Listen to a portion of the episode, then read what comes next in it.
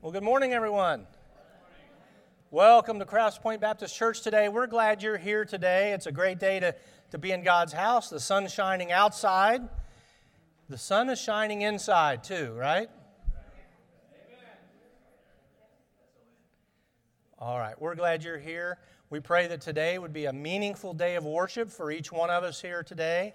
Uh, Pastor Scott is not here today, and as you uh, probably know, if you get our crosstalk prayer requests, he's home uh, uh, quarantining at home with, with COVID. He tested positive for COVID this week, so just pray for Pastor Scott and uh, Carla as well. She's not tested positive yet, doesn't have any symptoms, but uh, what we want to do right now is on Facebook. I think you got it. You got it rolling back there.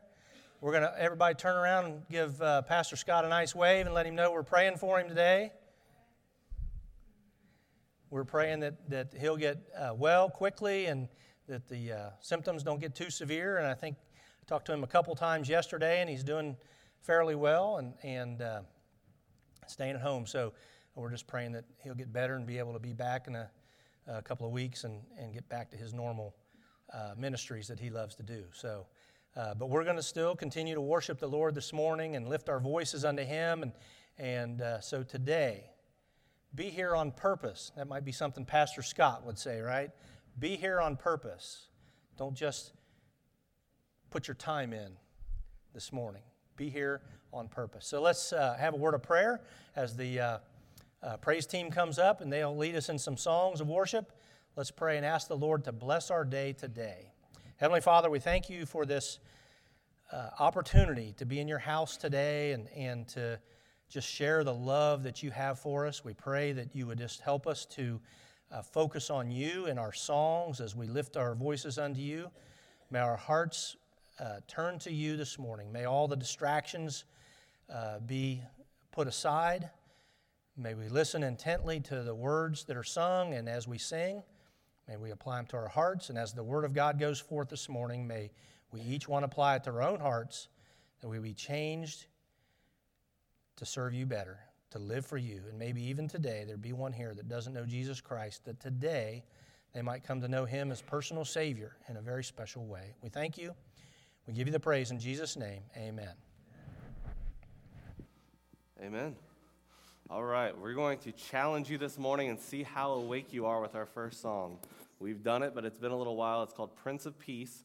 And what's going to happen, uh, Spencer, if you want to go ahead and put the first slide up there. So, for the verses, men, we're going to sing the first line, You are holy. And after that, ladies, you'll echo. Now, during the chorus, you're going to see the same format, a line, and you're going to see uh, the line in parentheses underneath. They sing at the same time. So Jessica's over here holding the, ladies up. So follow her during the chorus. If you can't get it, you can sing the main stuff. It'll all work out. It sounds great either way. But we're going to have some fun praising our Lord this morning with Prince of Peace. Make sure it's on. You are holy. You are mighty. You are worthy. Worthy of praise. I will follow. I will listen.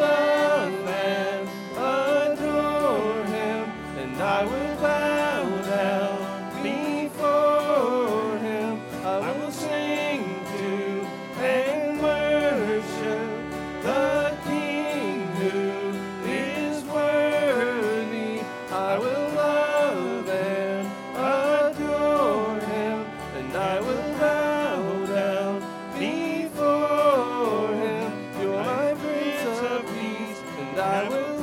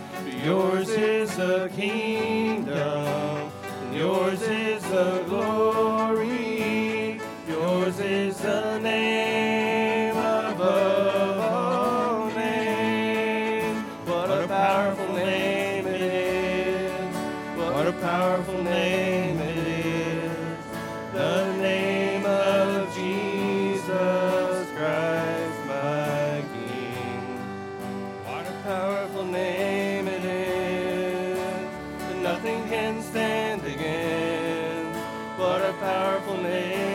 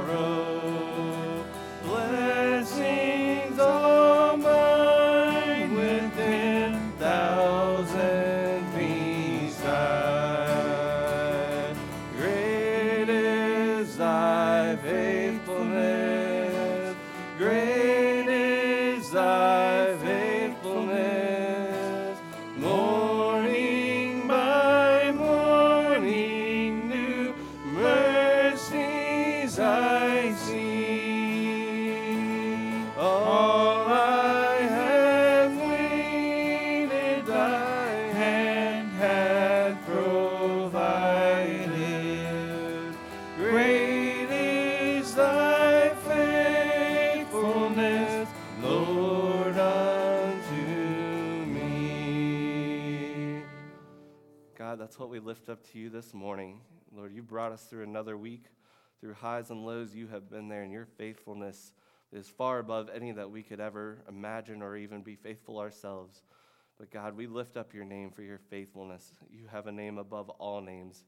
God, we lift you up this morning. We praise you because there's nothing in this world that can change the fact that you are worthy of all glory, of all honor, and all praise. And that's what we offer to you this morning from ourselves, God, from our souls, out of gratitude of what you've done for us. We lift you up because you and you alone deserve praise, honor, and glory forever.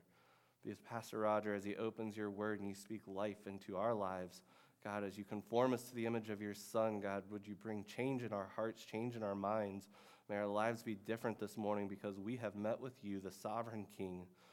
Lord, because of your faithfulness, would you, through your Spirit, enable us to live that faithfulness back to you that you deserve? Thank you for the service. In Christ's name, amen. You may be seated.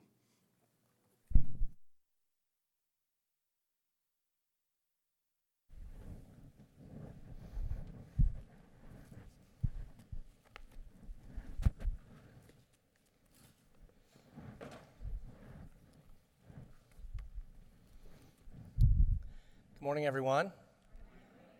Welcome to Cross Point. We're glad you're here today.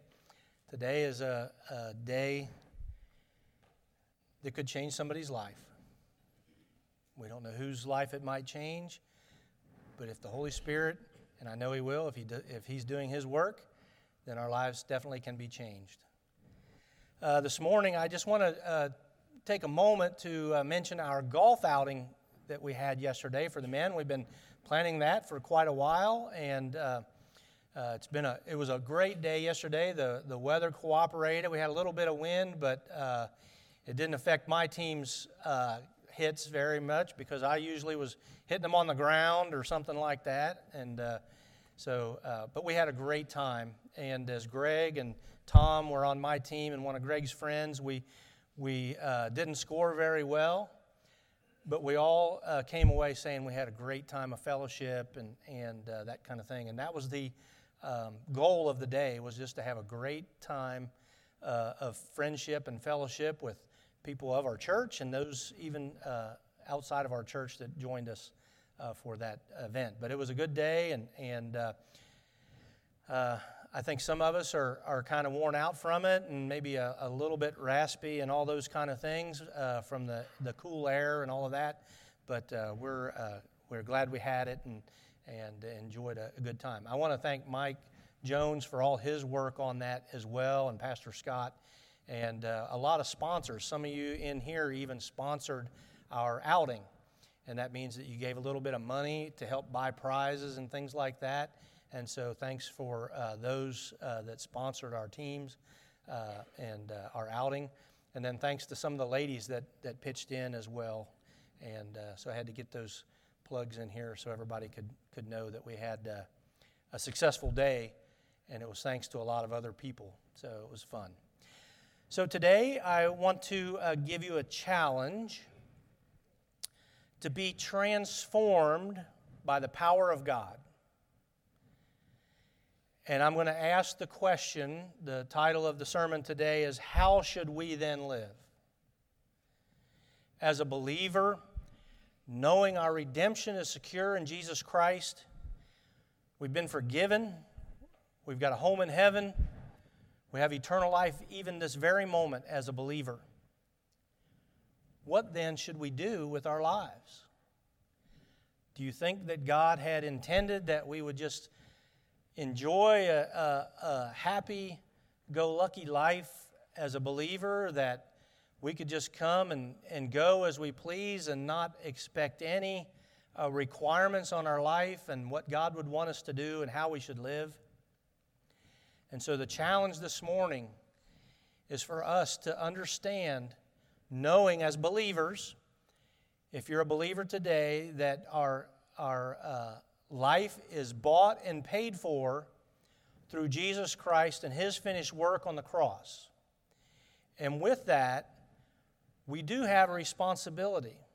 We do have the uh, obligation to change our lives.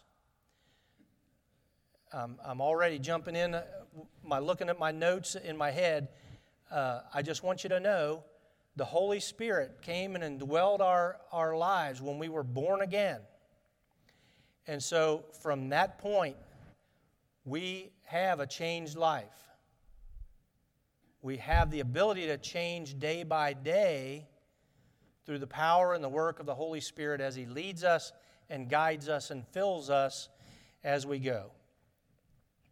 I want to cover two passages of Scripture this morning Ephesians chapter 4, part of that, and part of Philippians chapter 3, part of that.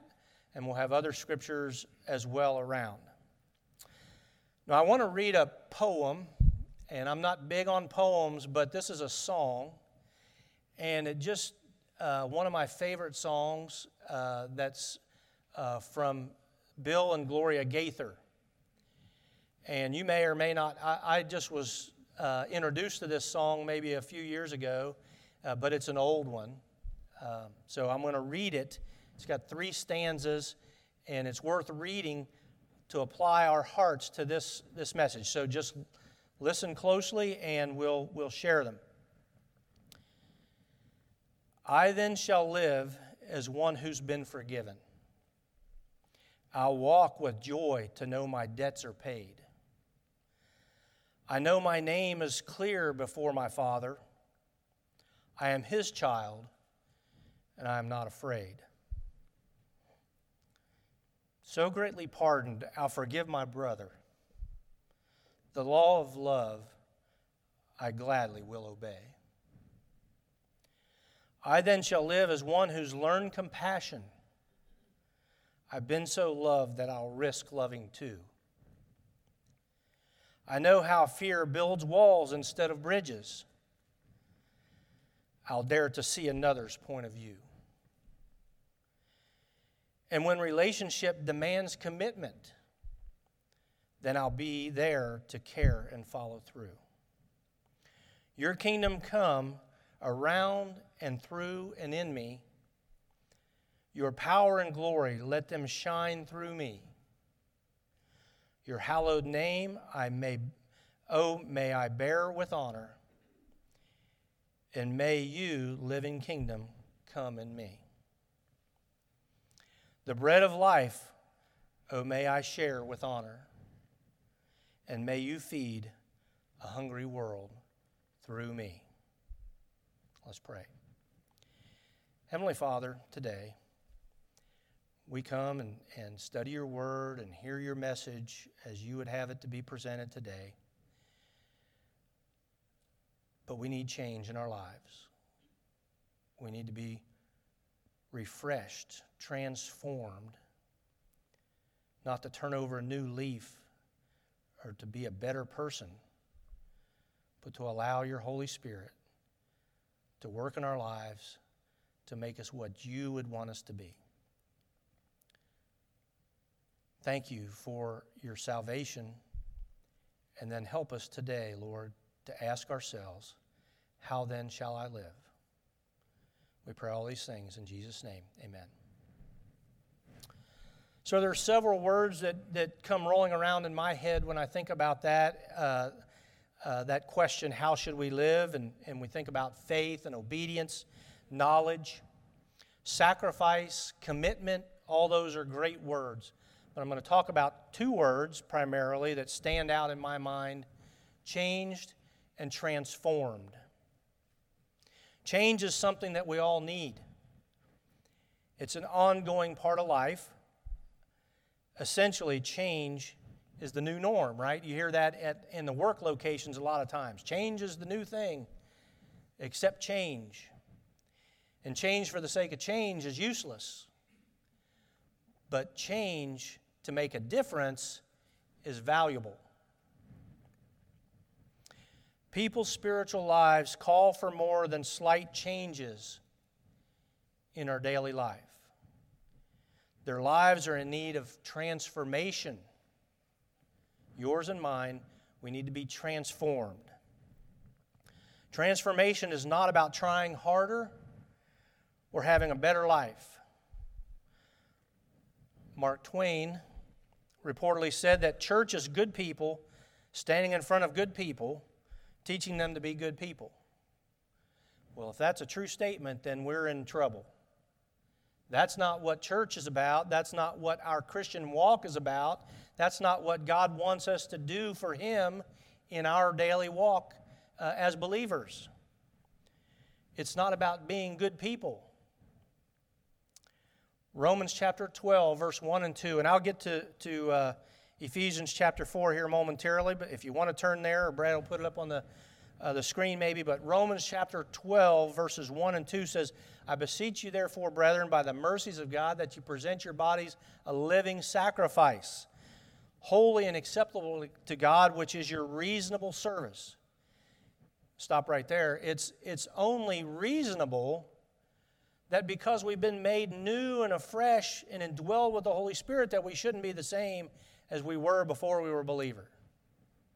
Pretty straightforward.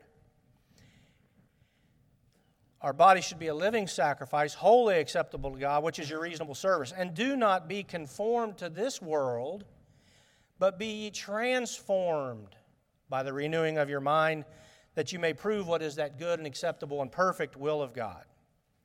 The change that people need is not simply about being a better person. That'd be a gross misunderstanding of change and transformation. We're to be uh, changed to be a living sacrifice. That doesn't mean we have to go to the altar and be slain. That's not the type of sacrifice. It's that, it's that committed life that, that gives us the ability to live for Him, being a slave or a bondservant to Jesus Christ, as Paul wrote in his epistles, that he was a bondservant, a slave of Jesus Christ and that's what we're to, uh, to be. The gospel is bigger than just a simple moralism, getting better, right? You know, the world teaches that. The world teaches that we should just all get better and live together and be happy, and, and that'll solve all of our problems. And that's a falsehood. We are not going to get better because our hearts are deceitfully wicked above all things, who can know it? Only through the power of the Holy Spirit can we be changed and be different and make a difference in this world for Jesus Christ. So I'm not talking about a change in moralism, just being better. I'm talking about a gospel change. A change because what God has done in your life and mine. The church can at times, and maybe Crosspoint, or maybe not Crosspoint, can communicate the need for people's change in our lives. And I think Pastor Scott and, and through our teaching uh, ministries uh, emphasize that we need to be followers of God and live for Him and, and all of those things that are rolled up in this transformation. Our, uh, our goal and objective is, is to follow God's Word. We read God's Word through in a year and and uh, you know we talk about daily bible study and how to live and, and all of those things. So it's it's not um, necessarily Cross Point but you might be sitting in the midst of all that and think well i'm good enough. I'm, I'm happy where i'm at. Just is that what god wants? Is that the, the change that god is expecting in our lives I don't believe that the Holy Spirit has that intended.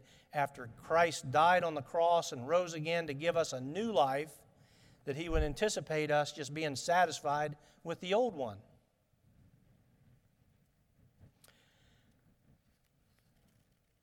There's a far, there is a far away, let me read this correctly. there's a far way, God has a better way to make you a better person than just being a, a good moral person. That's not the gospel. We don't want to produce good religious people. We see what becomes of good religious people from the encounters Jesus had with the Pharisee and the Sadducees and, and how they uh, were protective of their own positions and authority, and that's what they wanted to, to maintain. And they wanted to be good, they wanted to be religious, but they weren't willing to change. God wants to see people transformed at a spiritual level rather than just changing behavior. You know, if, if we just set a bunch of rules out there for God to, uh, uh, for, for the church to lay out, for you to follow, you'd follow a lot of those rules, I'm sure. But that is not what God intends. That only makes behavior different. It doesn't change the person from the inside. Change often comes in the, in the form of a resolution, like a New Year's resolution. But change, uh, transformation does not come from decisions made on January 1st about how you're going to be a better person next year. Instead, it comes from recreation the recreation that comes from new life in Jesus Christ. It's not the ability to try harder, but it's a life entrusted to Jesus Christ. It's not the ability to, to say, I'm going to do better. That's what a resolution says. It says that I'm going to allow God to work in me to change me. So when we say change or translate it to mean gospel change, that's what we want to understand. It's a gospel change and not the same thing as trying harder.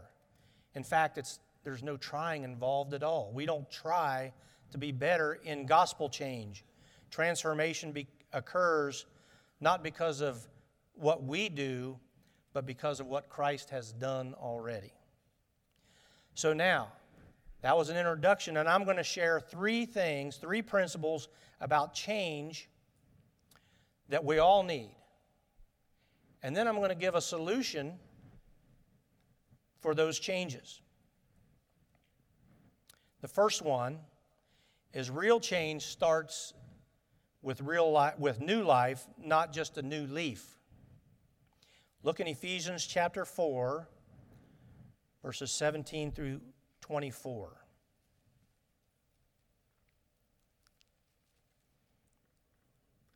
Ephesians chapter 4, verse 17 through 24. This I say, therefore, and testify in the Lord that you should no longer walk as the rest of the Gentiles walk in the futility of their mind, having their understanding, understanding darkened, being alienated from the life of God because of the ignorance that is in them, because of the blindness of their hearts who being past feeling have been given, them, uh, been given themselves over to lewdness, to all work, uh, to work of all uncleanness with greediness. So stop right there. Let me just say that's the plight. That's the plight of the lost person. They're blinded, they're in darkness. You were in darkness until the light of life, Jesus Christ, came into your life. You were in darkness, and that's, that's what we have to recognize that we have changed. When the Holy Spirit came in to uh, change us and dwell us, we changed.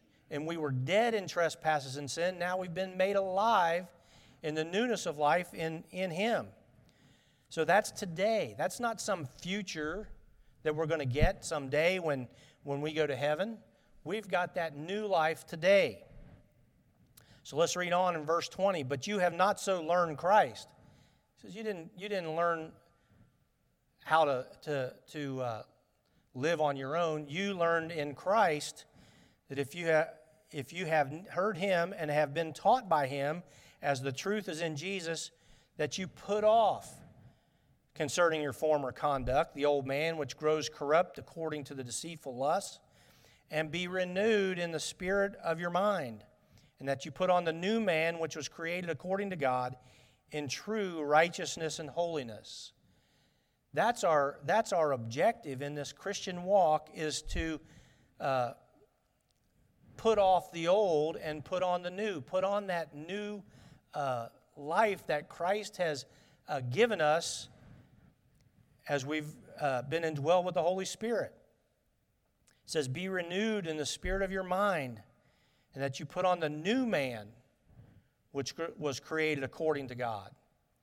So we don't have to live in that, that uh, dead blindness of sin that we were saved from. We need to live in the newness of life. The very heart of Christian faith revolves around change. But it's not turning over a new leaf, it's living out a new life. Christian transformation always involves transformation, passing something, uh, putting away something old, and putting on the new. And, and in Ephesians chapter 4, verses 25 through 32, there's five things of change that every believer needs to understand. Let's read it. Chapter 4, verses 25 through 34, uh, 32. Therefore, number one, putting away lying. That's not the Christian uh, way to lie. Christ didn't give us a, a, life of lying, but He said, I will guide you into all truth through the Spirit in John chapter 16. It says, Put away lying, let each one of you speak truth with his neighbor. For you are members of one another. Number two, be angry and do not sin. Do not let the sun go down on your wrath, nor give place to the devil. So don't be angry, and that's, that's not, that's not uh, talking about that righteous anger that something makes you, you upset because it goes against what God wants. This is anger that, that spills out from a, a undisciplined life that you're not, you're not controlling how you should react in a situation. That anger is, is something that, that catches us by surprise and we can, we can shout uh, and spout off quickly, right? The, the tea kettle with the steam, it, it, uh, it kind of blows its top. And that's that anger that we run into. It says, Be angry and do not sin. Do not let the sun go down on your wrath. That's telling us to think about that situation and resolve it. Don't just fly off the handle and think that everything's all better now because you got to, to uh, blow off some steam. It says, nor give place to the devil. Don't let him get a foothold. If, if you can't control your dis- uh, discipline yourself to control your anger, the devil wins. That's not the life that the victorious life that Christ wanted for us. Uh, number three, verse 28 let him who stole steal no longer. That's not the life that Christ wanted for us to steal and to, to uh, desire the things of others. That's not what Christ wants for us. He says, but rather let him labor, working with his hands what is good that you may have something to give him who has need. He says, Don't steal and, and take for yourself. That stealing is, is demonstrating a selfishness, taking that thing that you desire and keeping it for yourself. To steal is to, to hoard and to keep and to, to take it away from somebody else. But he says, rather, labor so that you can give to somebody that else has need. That's the Christian heart. That's the, the desire that we ought to have that the Holy Spirit dwells within us. Let him labor, working with his hands what is good, that he may have something to give to him who has need. Do you look around at your neighbors? Do you look around at your friends, uh, the people that you run in uh, work with, that you run uh, around with, do, do things with? Do you see the need that they have? Maybe it's a spiritual need. Are your, are your uh, antennas up, your spiritual antennas, to know that they have a need in, in their lives and that you can, can uh, help them because you have the Holy Spirit in your life?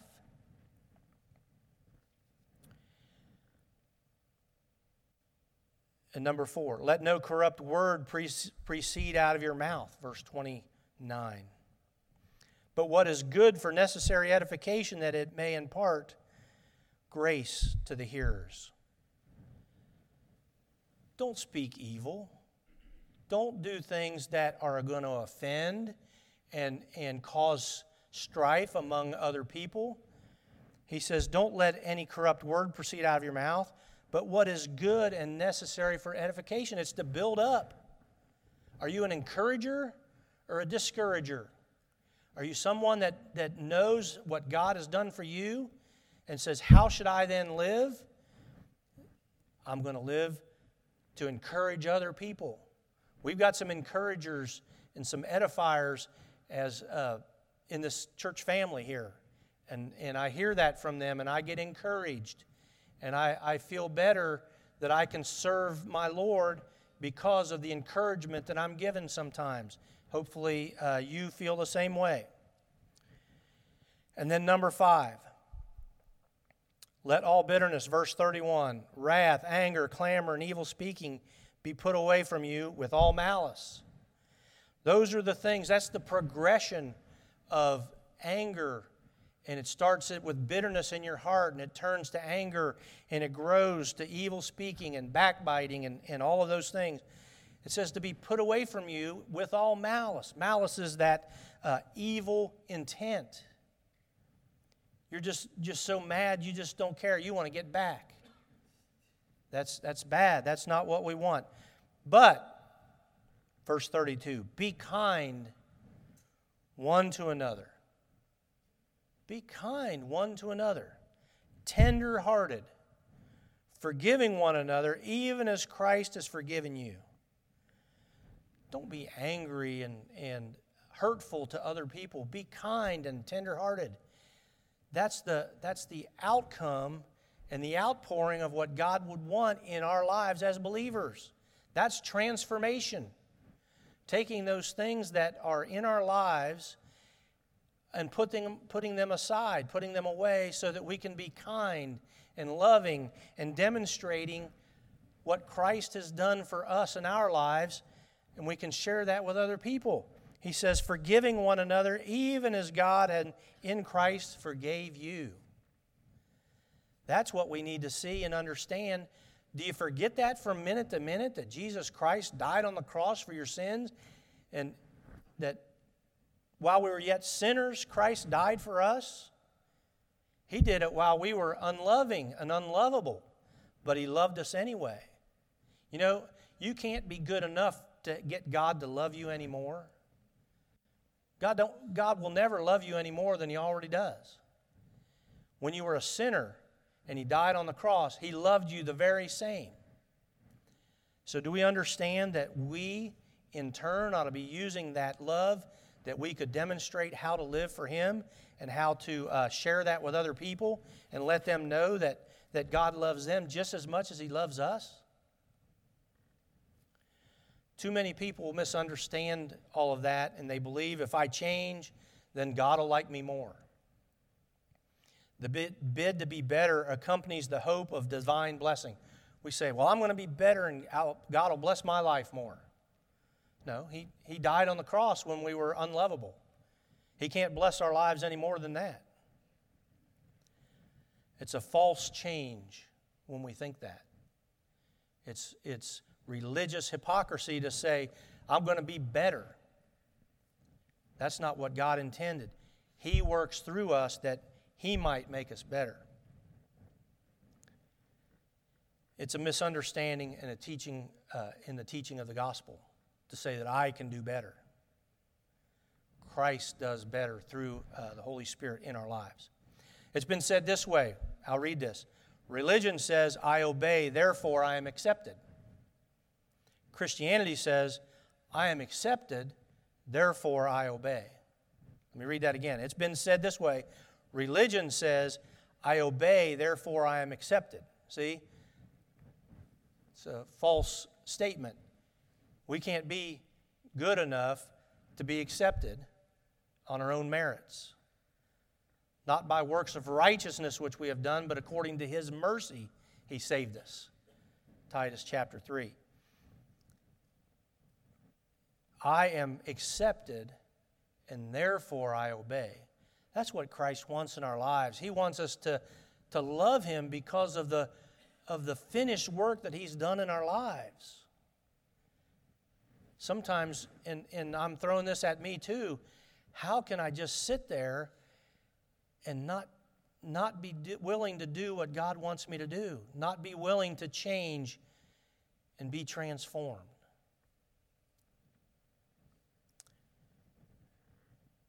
Nicodemus uh, came to Jesus by night.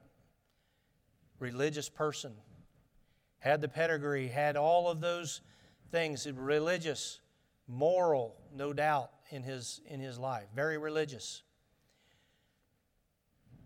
But he says, What? Jesus answered in verse 3 of John chapter 3 Most assuredly I say to you, unless one is born again, he cannot see the kingdom of God.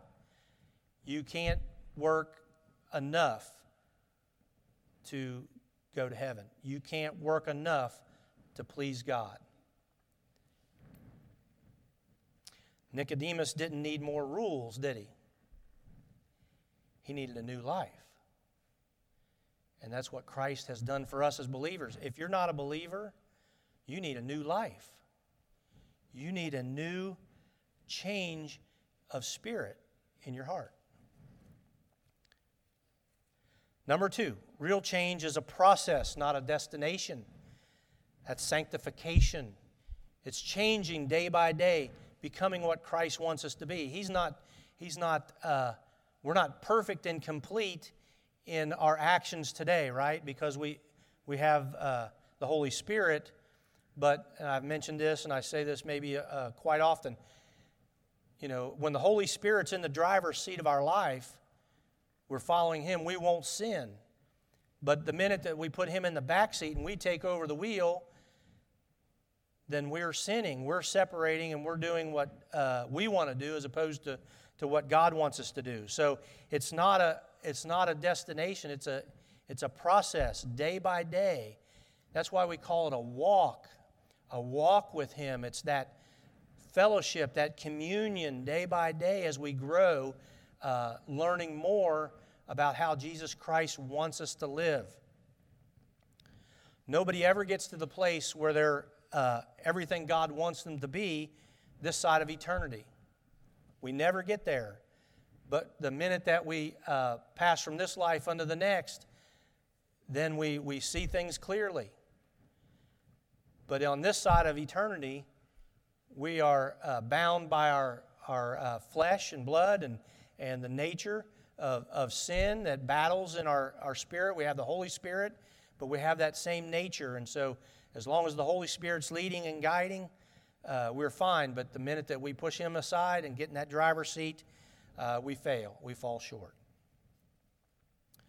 Our life is one of growth. The transformation we account, encounter because of the gospel is how God is shaping our lives to mirror Jesus. The Sunday school lesson that I've been teaching is walk like Jesus. And we can do that. And uh, that's what he wants, that we should mirror his life.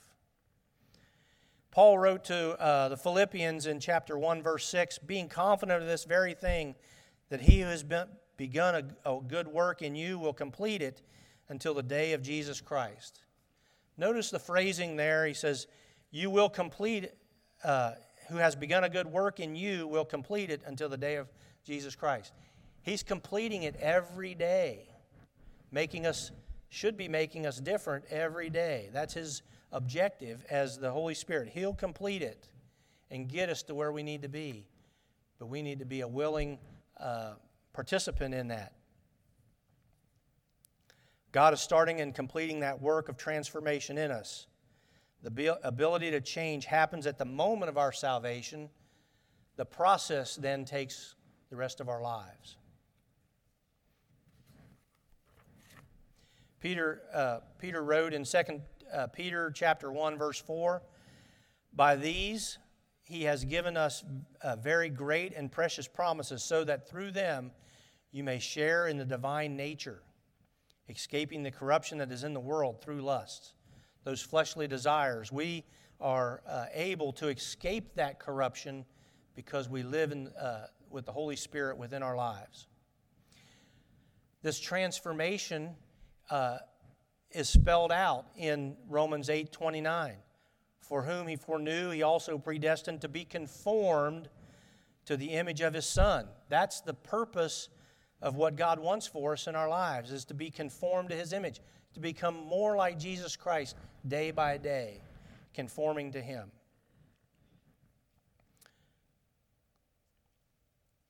It's no overwhelming thought that God would share his divine nature with us. Think about that.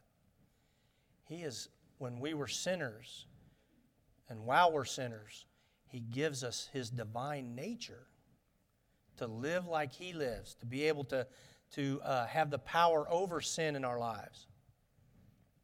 He gets nothing out of that deal, but he is the giving, sending, sacrificing God who desires to root out sin in our life and replace it with his own character. That's what he wants for our lives.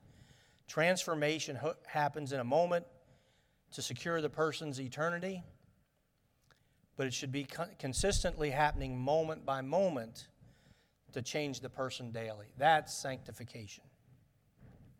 Number three, change is letting go and grabbing hold. Change doesn't, uh, God doesn't force anyone to change. Let me say that again. God doesn't force anyone to change, but He calls us and commands us to change. He says things like, Be holy, for I am holy. And it sounds like an impossible task. But it's not impossible through the Holy Spirit who indwells us. That transformation comes to us uh, spiritually empowering us to move from religious behavior to spiritual acceptance of God's work. So we try to get better, and we realize that doesn't work. But when we look for God's plan and follow that, that's accepting God's plan and work. Paul put it this way in uh, Ephesians chapter 4, verse 20 through 24. I read part of this before. But you have not so learned Christ. For if indeed you have heard him and have been taught by him, as the, as the truth is in Jesus, that you put off concerning your former conduct the old man, which grows corrupt according to the deceitful lust, and be renewed in the spirit of your mind. We're called to put off the old man and put on the new. But we all know that change is difficult. Here's several reasons why change doesn't occur in our lives because people are stubborn. Have you ever tried to get something from a, a, a two year old's hand? Right? And they're doing this, and you can't get a hold of them, and you can't get it from them because they have this desire to keep that toy. And you can't get it from them. And we're exactly the same way. We desire to keep those things that we have, and we're not willing to give them up because we're stubborn. We're not willing to let go and have God's way in our lives. We're just like them. We gain laser focus on what we hope to keep, not looking at what God's possibilities could be for our lives.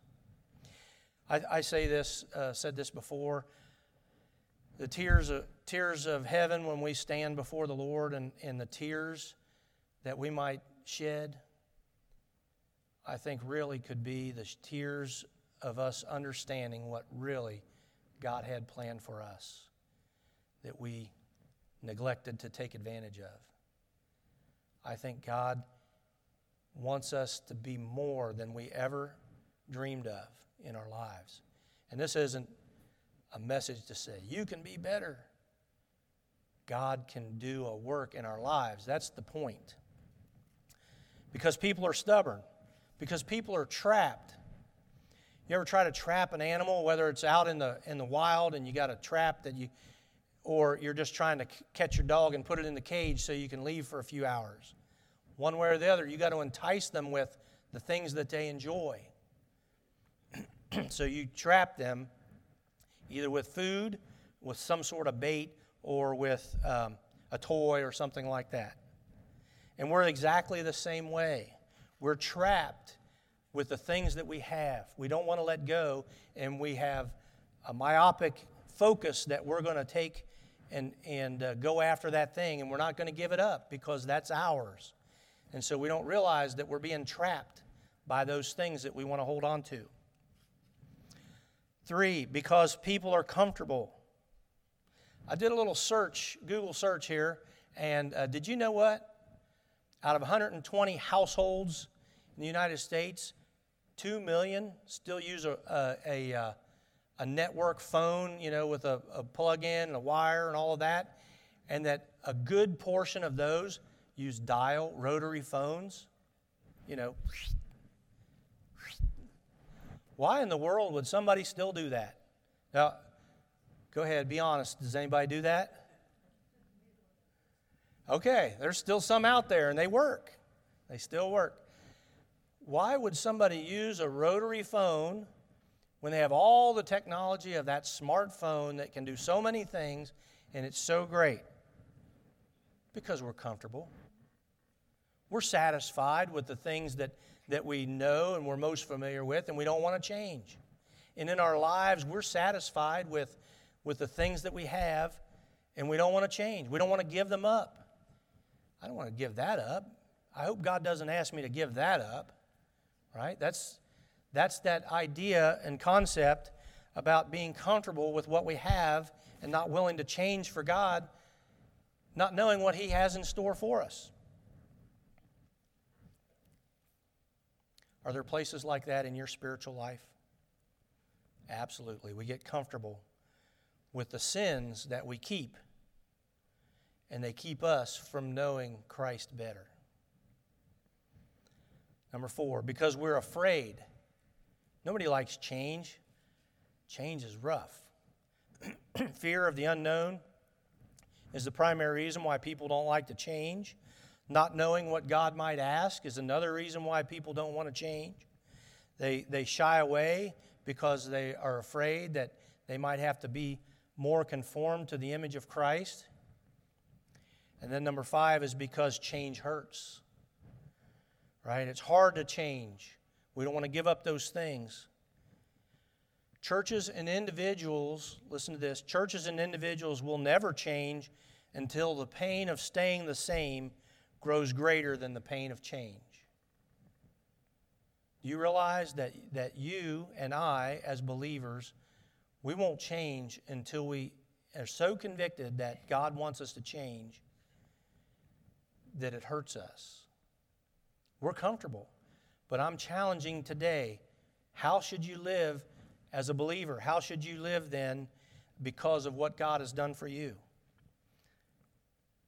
The only question remains for most is uh, what hurts worse? Staying where you are or getting to where God wants you to be? All right, so the extent of the change God wants is worth facing the challenge head on and allowing Christ to change us through His Spirit. Now, I've got four steps toward change, and that's um, things that I want to look at real quickly. Turn to Philippians chapter 3 chapter 3, verse 7 and 8, and we'll, we'll go through verse 16, uh, but real quickly, we want to we wanna speak about this. Number one, so four things. Number one, count all things lost for the excellency of the knowledge of Christ Jesus my Lord. If you want to change, you have to know who you're changing for. Right? You got to know Jesus before you're going to change for him. You got to know what He desires for our lives. And, and it's one thing to be saved and, and know, uh, you know, but many of us in this room have been changed for 30, 40, 50 years. And you forgot what it was like to be new and refreshed. And, and so we got to know our Savior. You know, uh, people get married and they say, I'm not changing. You know, newlyweds say, I'm not changing. I'm going to live my life and they're going to change for me. Some of us may have even said that. I'm, I don't know. But the point of it is that the more you learn about that person and you love and you grow together, you desire change because you want to please them. So that's the, that's the result of being a, a Christian and learning to grow and live with him, for Him is that the more you know about Him, the more you want to change for Him. Verses 7 and 8 of uh, Philippians chapter 3. But what things were gained to me, these I have counted loss for Christ. Yet indeed I also count all things lost for the excellency of the knowledge of Christ Jesus my Lord, for whom I have suffered the loss of all things and count them as rubbish, that I may gain Christ. Everything else except knowing Christ is worthless in comparison. We all know that. I think everyone in this room, if you're a believer today, you'd say, I believe that. It's all worthless compared to Him, but yet we're not willing to, to give up those things. One of the things that knowing God is knowing Him through a personal relationship. Knowing God is not an intellectual awareness. You know, it's not having a, a scripture memory program, although that's a good thing. But it's not just how much you can know it's, or learn, but it's knowing Him. It's a deep personal relationship that builds on daily communication through prayer and Bible study. Knowing the will of God, walking wisely and righteously. People want to know what's the will of God for my life? Ephesians 5, verses 15 through 17 uh, says, See then that you walk circumspectly, not as fools, but as wise, redeeming the time because the days are evil. Therefore, do not be unwise, but understand what the will of the Lord is. The will of the Lord boils down to walking righteously. He says, See then that you walk circumspectly or uprightly, righteously. That's doing His will day by day. And as things change, if you're living righteously, you're pleasing Him. So that's following God's will. Now, there's plans and there's other things in God's plan that He may want you to do, but His will is to be pleasing unto Him. Whether I eat or drink or whatsoever I do, do all to the glory of God. And the next thing is knowing to, uh, to live for Him and how to live for Him. Galatians chapter 2, verse 20, uh, Paul writes, I have been crucified with Christ. It's no longer I who live, but Christ lives in me. And the life which I do now live, I live in the flesh. I live by faith in the Son of God who loved me and gave himself for me. So we should count all things lost for the excellency of the knowledge of Christ Jesus, my Lord. And we should be crucified with Christ daily. That's what Paul said and that just starts today. It, it's daily, remember? It's, it's that lifetime progression. You don't have to be the super Christian tomorrow. You be you today and you tomorrow, growing a little bit closer to Him every day. Number two, that I may gain Christ and be found in Him. Verses 8 and 9 says, Yet I in, yet indeed I count all things for loss for the excellency the knowledge of Christ Jesus my Lord, for whom I have suffered the loss of all things and count them as rubbish, that I may gain Christ. Now here's verse 9 and be found in him, not having my own righteousness, which is from the law, but that which is through faith in Christ, the righteousness which is from God by faith. So to be found and, and gain Christ and to be found in him, not having my own righteousness, that's a step that you and I can take that I may gain Christ and be found in him. And that's, that's living daily in him, not having my own righteousness. That means having his righteousness in our lives. Number three, verses 10 and 11, that I may know him in the power of his resurrection and, and the fellowship of his sufferings, be comforted, or be conformed to his death in those verses, um, we, we see that, that we need to understand the power of his resurrection. The more we know about Christ and the suffering that he did for us, the more we're going to want to follow him. that I may know the power of his resurrection and the fellowship of his suffering. Do you understand the, the, the sacrifice that he made? He gave up heaven on our behalf and came and, and took on the form of a bondservant and took on this world's flesh and sin and carried it all to the cross that we might have eternal life. That's the power of his resurrection that we can have in our lives. We understand that. and then the fourth one, and lastly, that I may lay hold for that which Christ Jesus has also laid hold of me. Why did Christ Jesus lay hold of you? Why did Jesus save your soul? For what purpose? Our purpose, Romans 8:29 says, to be conformed to his image. That's what Christ wants for us. Do you know that, that Jesus died for us so that he could have fellowship with us? That's what he wants for us. That's the, that's the thing that we need to grasp why Christ died for us. Yeah, there's, there's other circumstances surrounding that, how he wants us to live and what he wants us to do here on this life. But he wants a relationship with us. Christ provided salvation to have a personal relationship. That's it. He did it so that he could buy us back from the penalty of sin, that we might be able to live with him eternally. Not to be some super Christian, but that we could be you and me just living our daily lives, serving him and communicating and communing with him. Some in this room in church, because you're new believers, maybe because you're an unbeliever, this, this message doesn't impact you. You say, I got plenty of time to change. I'll change some other time. I'm happy doing what I'm doing. Others have been in this uh, in, in the, their Christian walk for 20, 30, 40, 50 years. They're saying, I'm not changing. I've been living this way for a long time and I'm happy. I'm not going to let Christ and his desires for me disrupt what I've got going. Change will be very hard. Transforma- uh, uh, a statement out of the book Transformational Church.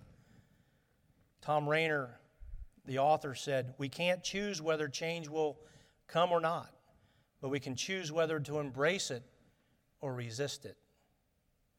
And so you're either going to embrace the change of following Christ or you're going to resist it and follow uh, your own path. The alternative to following Christ and biblical transformation is to pick a rut, the rut that you're in, and just make it deeper. God desires for us to be transformed in our lives. The challenge is offered to you all. As believers, are you tired of the status quo? God's calling you to a life of change, of transformation. What could the world do with a group this size to transform uh, and, and win others to Christ? I talked about how um, Philip was led by the Spirit to the Ethiopian. And because of that, a nation was changed. How many people, because of that one Ethiopian, was able to hear the gospel message? Because faithful was obedient in his life. Or when Jesus went to, uh, through Samaria to, to meet that Samaritan woman, and she went and told her friends, and they all, their lives were changed. You know, you've got someone, I've got someone in my life that we don't know the impact of what Christ could do through that one life.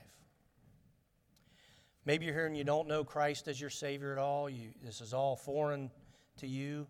I'm challenging you today to come and, and find out the results, the answer that God would want you to know that He demonstrated His life, uh, demonstrated his love for us that while we were yet sinners, he died on the cross for us. He wants you to have salvation. Salvation is free to everyone, but it costs an awful lot. It cost Jesus Christ his life, but he did it willingly that we might be changed in the moment that uh, moment the Holy Spirit came in and dwelt us.